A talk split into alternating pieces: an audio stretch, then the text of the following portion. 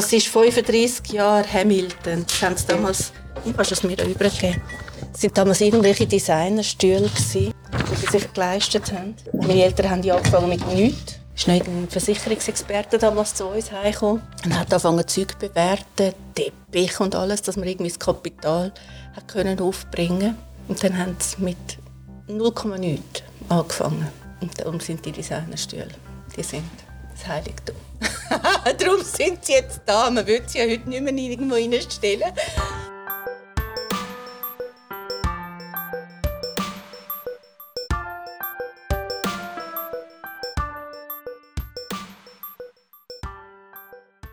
Frau Hamilton, Sie sind ja CEO und Eigentümerin von der Firma, wo wir da sind. Die heißt so wie Sie, Hamilton AG. Ja. Wir reden nachher darüber, was Sie genau machen und wir reden vor allem auch über das Thema Unsicherheit. Was mich jetzt aber wundernimmt, es ist ja morgen früh. Wie hat Ihr Tag angefangen? Heute sehr früh und sehr unangenehm, weil ähm, wir haben einen Haufen Kinder, wir haben einen Haufen Hunde. Und äh, wenn das in der Nacht nicht super läuft, mit alle schlafen, dann ist es am Morgen für mich relativ anstrengend. Und ja, gestern Nacht ist jetzt unser Sohn zu uns gekommen, ein rechtes Fegnest, und dann die Hunde sind unruhig gewesen, also das heisst, ich habe relativ wenig geschlafen. Und wann haben Sie auf müssen am Morgen? Also ich stehe eigentlich um halb sechs auf und dann gehe ich die Hunde bewegen. Heute, also heute habe ich jetzt nur drei, der vierte hat äh, meine Mann müssen machen, weil die beiden Rottweiler Rüden vertragen sich nicht. Äh, die haben so ein bisschen ein äh, Antipathie-Moment. Und äh, dann ist es Kind parat machen, zuerst mal die Hunde bewegen, Kind parat machen, schauen, dass alle alles haben. Und äh, ja, dann ist dann schon gleich mal Zeit zum Gehen. Und dann gehen Sie in die Firma. Sind Sie die Erste, die da reinläuft? Nein, ich bin die Letzte. Die Letzte? Absolut die Letzte. Muss die Chefin dann nicht die Erste sein? Ich habe das nur so vorgelebt bekommen, ja. Mein Vater, der hat wirklich noch genau so, äh, der Chef ist der Erste, der ist immer am Morgen um 4 Uhr schon im, im Büro gewesen, und er ist der Letzte. Ich mache relativ viel die noch am Abend. Und das ist jetzt einer für mich einer der grossen Vorteile vom Selbstständigen. Es hat so viele Nachteile in meinen Augen. Zwischen ihnen sage ich ich will noch jemanden arbeiten, wo ich einfach sagen kann, Cumuluskarte. Hätten Sie nur Cumuluskarte? das ist jetzt gemein, aber es ist wirklich anstrengend. Und jetzt vor allem die letzten zwei Jahre. Aber einer der grossen Vorteile ist die Flexibilität. Und, und dass ich mir die Freiheiten darf rausnehmen mich selber zu organisieren. Also ich habe nicht einen Chef, der mir vorgibt, wie. Und ich habe ein sensationelles Team. Die funktionieren auch, wenn ich nicht da bin. Sie haben gesagt, Sie sind die Letzte, die reinläuft. Werden ja. Sie dann gerade zudeckt, belagert oder was passiert? Dann haben Sie noch Zeit für einen Kaffee. Sie haben vorher einen in der Hand gehabt, wo ich reingekommen bin. Also lässt man Sie dann noch ein bisschen in Ruhe am Morgen oder wie läuft das bei Ihnen? Es ist ja sehr familiär bei uns und wir kennen einander alle richtig gut und alle wissen, dass ich ein Kaffee-Junkie bin. Und wenn ich reinkomme, würde mich niemand ansprechen, bevor ich einen Kaffee habe. Auch wenn sie etwas wollen, dann ist immer das Erste, was sie sagen, ich weiss, du musst noch einen Kaffee haben. Und wenn irgendjemand kommt mit irgendwelche schlechten Nachrichten oder irgendetwas, was sie wissen, das finde ich jetzt nicht so cool, dann kommen sie immer mit einem doppelten Espresso zu mir ins Büro, strecken die an und sagen, ich habe dann da noch einen doppelten Espresso und dann weiß ich, okay, was ist los? Also das ist, alle wissen, vor dem ersten Kaffee muss man mit mir nicht, also vor dem ersten, ich habe die sicher schon einen halben Liter getrunken, bis ich ins Geschäft komme, aber man muss mich nicht ansprechen da. Und die schwierigen Themen, die gehen nur mit einem doppelten Espresso? Es macht es einfacher. Und es ist wie, oder man kann, man kann reinkommen und eine weiße Fahne schwingen oder auf dem, irgendwie auf dem Schlachtfeld kann man die weiße Fahne schwingen. Bei uns ist es nicht, bei uns schwingt man eine Espresso-Tasse. Dann weiß ich, okay, jetzt kommt etwas nicht so gut. Auch es hat ähm, vor etwa drei Monaten eine von unseren ältesten Mitarbeiterinnen gekündigt, weil sie ins Familienunternehmen zurückgeht. Und das war wirklich meine rechte Hand. Gewesen. Und ich kann mir nicht vorstellen, ohne sie. Und wo, wo sie kam, mit dem Espresso, mit den Tränen in den Augen, habe ich gewusst, jetzt, ja, bevor sie es gesagt hat, habe ich gesagt, jetzt ist der Zeitpunkt gekommen. Ja, und dann haben wir beide mal eine Runde brüllt. Oh. Die Firma Hamilton, Frau Hamilton, ja. Ihr Familienunternehmen, Sie haben es gesagt. Was macht die Firma genau? Also wir sind in der Antriebstechnik unterwegs. Das ist, hat sich ein bisschen gewandelt für uns jetzt in Bezug auf unsere Firma in den letzten 35 Jahre, seit mein Vater und meine Mutter das gegründet haben. Es war früher eigentlich ein, wirklich ein Handelsunternehmen. Gewesen. Wir waren Vertretung von Kubota. also vorher noch Liste Peter, aber das kennt gar niemand mehr. Das sind Motorenfirmen? Ah ja, excuse, ja. Das sind Industriedieselmotoren. Und inzwischen hat sich das aber gewandelt, dass wir viel mehr machen, wie nur bestellen und verkaufen. Das Geschäft hat sich auch sehr angepasst. Also das heißt, man muss mit dem Kunden zuerst mal wirklich seine ganzen Ideen aufnehmen. Also das ist ein Projekt, wo, wo irgendwann anfängt mit einer Idee von einem Kunden und der sucht einen Antrieb. Und dann geht es darum, dass man herausfindet, was braucht er genau, weil wir haben müssen feststellen, also ich meine, ich denke, das weiss, wissen die meisten, dass der Kunde nicht immer genau das braucht, was er meint, dass er braucht. Und dann findet man zuerst mal heraus, was brauchst du wirklich, lieber Kunde. Und dann tut man das mit ihm zusammen anhand von, von, von vielen Gesprächen und Checklisten mal eruieren. Dann wird das von uns mit dem Kunden zusammen konstruiert. Dann bestellen wir es bestellen und dann kommt es zu uns und dann machen wir noch die letzte Meile bei uns eigentlich, dass man es nur mal anpasst auf die Kundenbedürfnisse oder verlängerte Werkbank zum Beispiel auch ist, dass der Kunde uns direkt etwas anliefert, wir den Motor gerade aufbauen, dann geht es so direkt auf die Baustelle. Ja, also bei uns werden über 90 Prozent der Motoren werden nochmal angepasst. Nochmal ähm, gibt es noch irgendwelche Abfits. Ja. Das klingt äh, sehr imposant, so mit grossen Motoren. Sie arbeiten da mit Marinemotoren, eben grosse Dieselmotoren, aber teilweise auch sehr kleine Motoren. Ja. Wie sieht es bei Ihnen aus? Wir sitzen hier im Aufnahmestudio, wo Sie jetzt extra eingerichtet haben für die Corona-Zeit, aber vielleicht in der ganzen Firma, auch in der Produktion. Wie muss man sich das vorstellen? Weniger imposant, wie es tönt.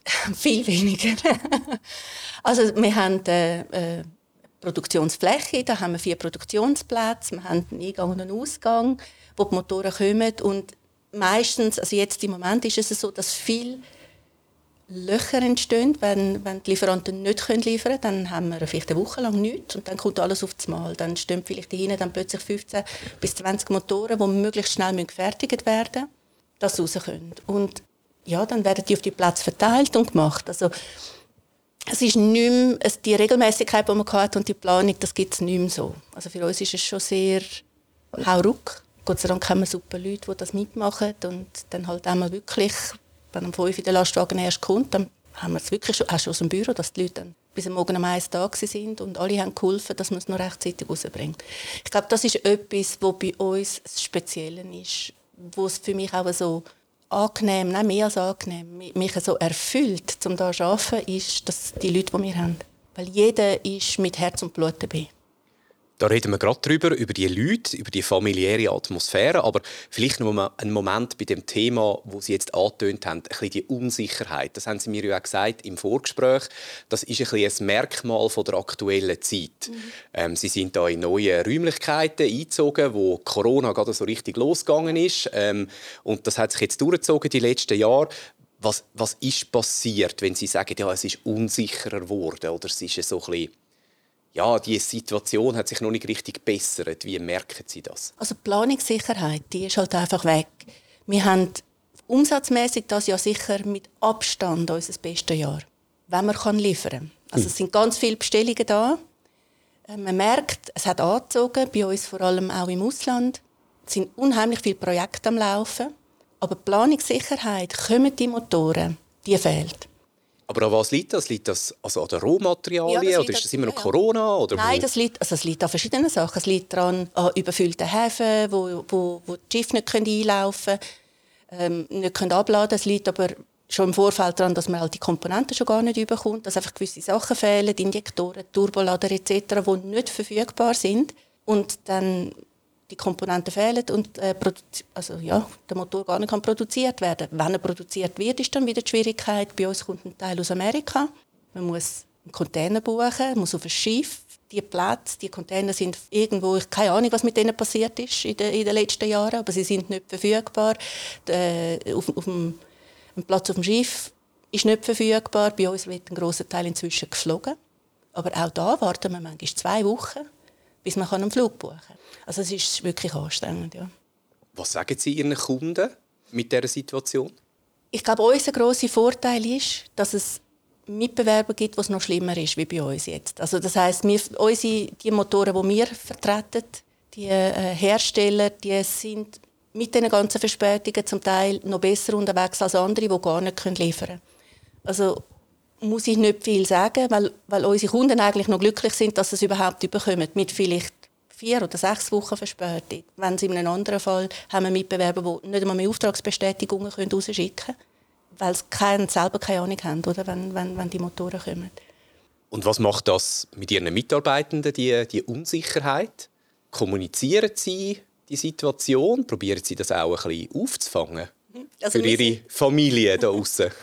wir sind sehr transparent und wir sind sehr flach strukturiert. Also es ist wirklich, jeder redet mit jedem und meistens über alles. Und bei uns ist eher das Problem, dass man die Leute dann wieder fokussieren kann und sagen, Schau, das macht jetzt ein anderer, weil es fühlt sich schon jeder verantwortlich und, und will auch noch helfen oder den Leuten direkt da. Es ist mehr das Koordinieren, dass es durch die richtigen Kanäle läuft und, und die richtigen Prozesse. Aber sonst also abfangen kann man es nicht. Und dass es so ist, wie es ist, das kommt jeder mit über. Und gross etwas darüber sagen muss man nicht, weil es versteht jeder. Das ist so omnipräsent. Das ist so die Hauptausforderung, die wir im Moment haben. Da muss man gar nicht gross äh, also jammern tut man darüber, ja, logisch, wie alle anderen. Nein, jetzt habe ich schon, muss ich schon wieder anrufen, jetzt ist schon wieder etwas verspätet. Vielfach weiss ich erst, welche Lieferung kommt, ist, wenn der Lastwagen bei uns anfährt, weil es ist am Schluss nicht das auf dem Lastwagen, wo eigentlich müsste sein, oder es fehlt ein Teil. Das kommt jeder mit über. Und Ihre Mitarbeitenden, haben Sie eine Erwartung an Sie? Sie sind ja die Chefin. Müssen Sie etwas machen, dass Sie sich besser fühlen, dass Ihre Mitarbeitenden können ruhig schlafen können? Oder äh, wie sehen Sie da Ihre Rolle? Ich bin ganz eine schlechte Chefin. Ich bin, glaube wirklich der Inbegriff von einer schlechten Chefin. Wie drückt sich das aus? Ich bin nicht die, wo, wo, wo es hat mir mal jemand gesagt, ein ehemaliger Verwaltungsratspräsident von uns, du musst sagen, wo der Zug fährt. Und ich bin nicht die, die sagt, wo der Zug fährt. Ich sage, der Zug sollte dort und dort an. Kollegen, wie machen wir es, dass wir rechtzeitig dort ankommen? Ich, ich suche immer die Lösung mit denen. Und ich glaube, die Art von Mitarbeitern, die wir haben, für die ist das das, was sie auch wünschen. Also das, die Entrepreneurship, sagt man dem ja, dass, dass die Selbstverantwortung, die die Leute haben, die Selbstorganisation. Also ein Unternehmer sein im ja, genau. Unternehmen, wo man angestellt ist, oder? Genau. Und ich sage immer, wenn wir Vorstellungsgespräche haben, wenn man aus einem Betrieb kommt, wo man ein Prozesshandbuch hat, und auf Seite 375 Absatz 2 äh, Flowchart findet zu irgendetwas, dann ist man bei uns falsch. Weil A gibt es die Flowchart nicht, es gibt die Seite nicht, es gibt das Buch nicht. Und man muss, es, es gibt gewisse Prozesse, wo halt, wir arbeiten mit SAP, die gibt einem SAP vor, da hat man keine Wahl. Aber außerhalb von dem braucht es viel Flexibilität bei uns, viel Mitdenken, viel gesunden Menschenverstand und viel Zusammenlösungen suchen. Und die Art von Leuten, die bei uns arbeiten, sind eben genau die, die das schätzen. Das sind nicht die, die der Chef Band, wo ihnen über die Schulter schaut und, oder am Morgen irgendwie sagt, heute machen wir das und das und am Abend schaut, ob es gemacht ist. Sondern das sind die, die sich selber organisieren, selber wissen, man gibt eine Richtung vor und dann, und dann geht man zusammen. Und, und ich sage immer, ich meine, ich bin, ich bin kein Mechaniker. Was soll ich einem Mechaniker sagen, was er muss machen? Er muss mir sagen, was er muss machen muss. Für das habe ich ihn angestellt. Wir haben ein Ziel, eine Strategie, die gebe ich vor. Zahlen, die wir vorgeben. Aber auch diese Zahlen müssen wir miteinander besprechen und sagen, ist das überhaupt realistisch? Ich bewundere immer die Chefs, die scheinbar alles wissen. Und idealerweise allen alles können genau sagen, wie es muss sein. Ich, ich weiß nicht, wie die das machen. Also ich kann es nicht. Ich brauche meine Leute und miteinander definieren wir es. Auch die Strategie definieren wir zusammen. Wir haben meistens einen Workshop, wo wir, wo wir miteinander anhocken und sagen, wie sehen die es? Was siehst du im März? Und, und, und oder der mich kommt und sagt, jetzt habe ich so und so viel Mal bin ich das gleiche Problem angelaufen. Ich habe eine Lösung. Das ist auch schon etwas bei uns, das mit, äh, mit selber eine Lösung finden. Also ich glaube, das ist einer der wenigen wirklichen Grundsätze, die wir haben. Komm nicht mit dem Problem, komm mit der Lösung für das Problem.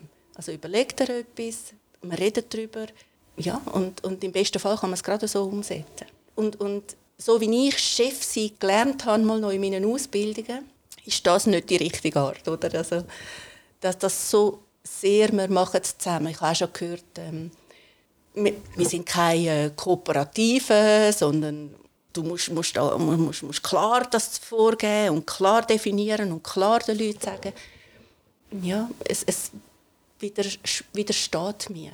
So muss ich es wahrscheinlich sagen. Ich glaube, in der Theorie kennt es. Super Noten hatte ich, einen Sechser in Entwicklung der persönlichen Führungsfähigkeiten. In der Praxis stinkt es mir.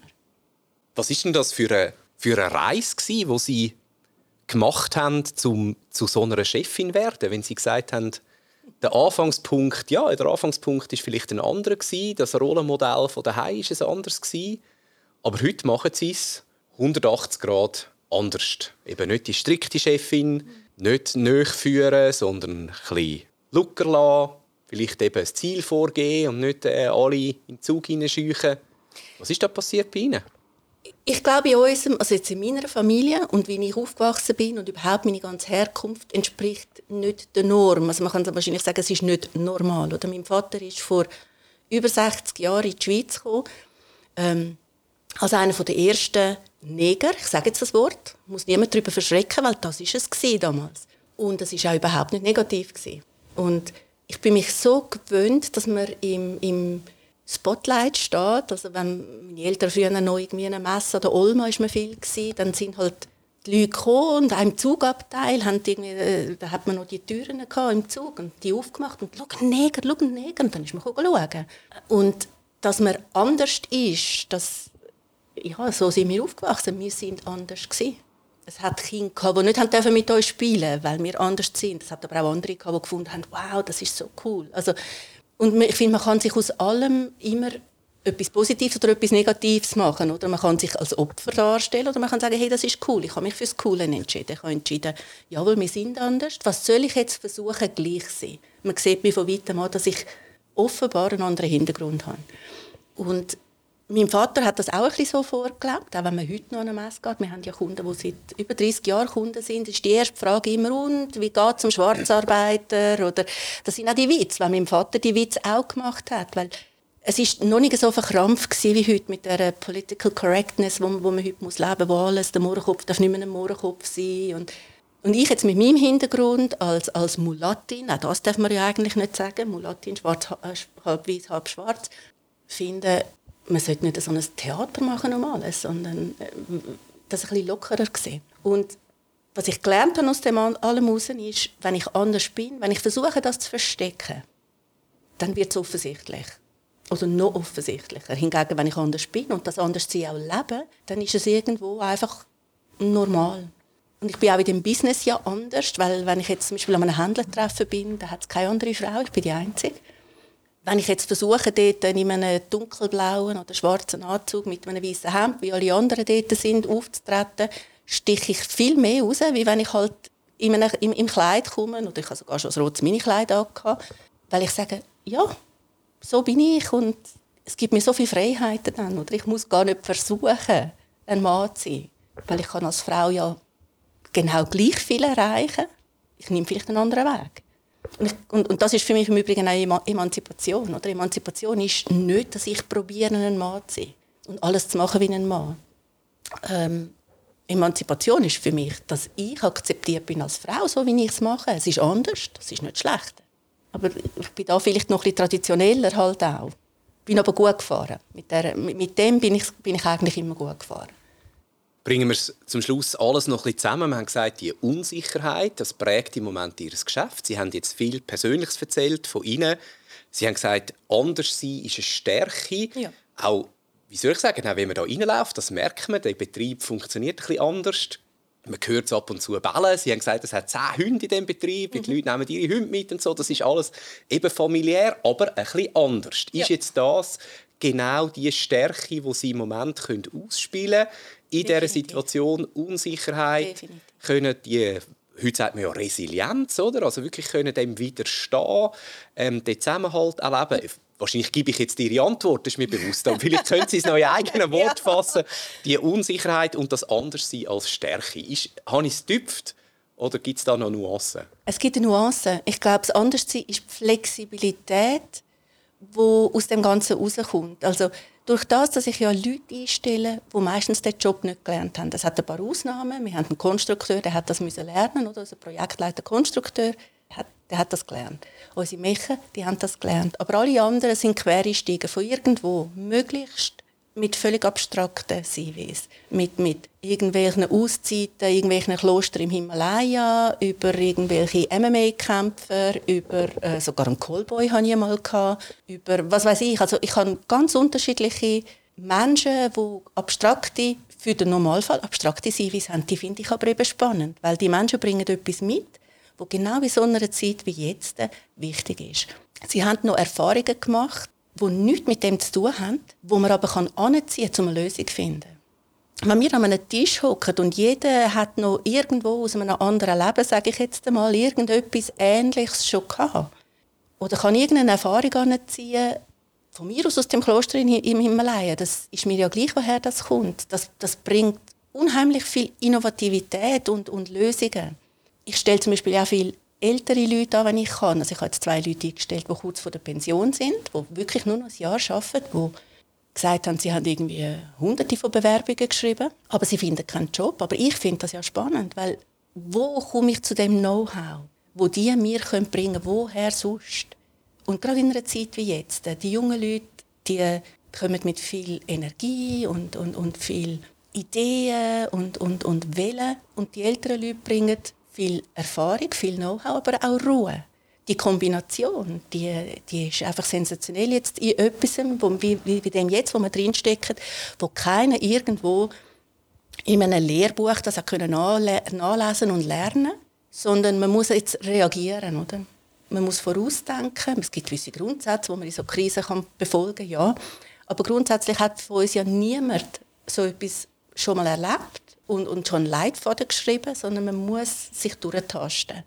Und je mehr Werkzeuge ich habe, um mich da durchzutasten, Werkzeuge im Sinne von Wissen, Erfahrungen, Ideen der Leute, die das mittragen, desto einfacher ist es.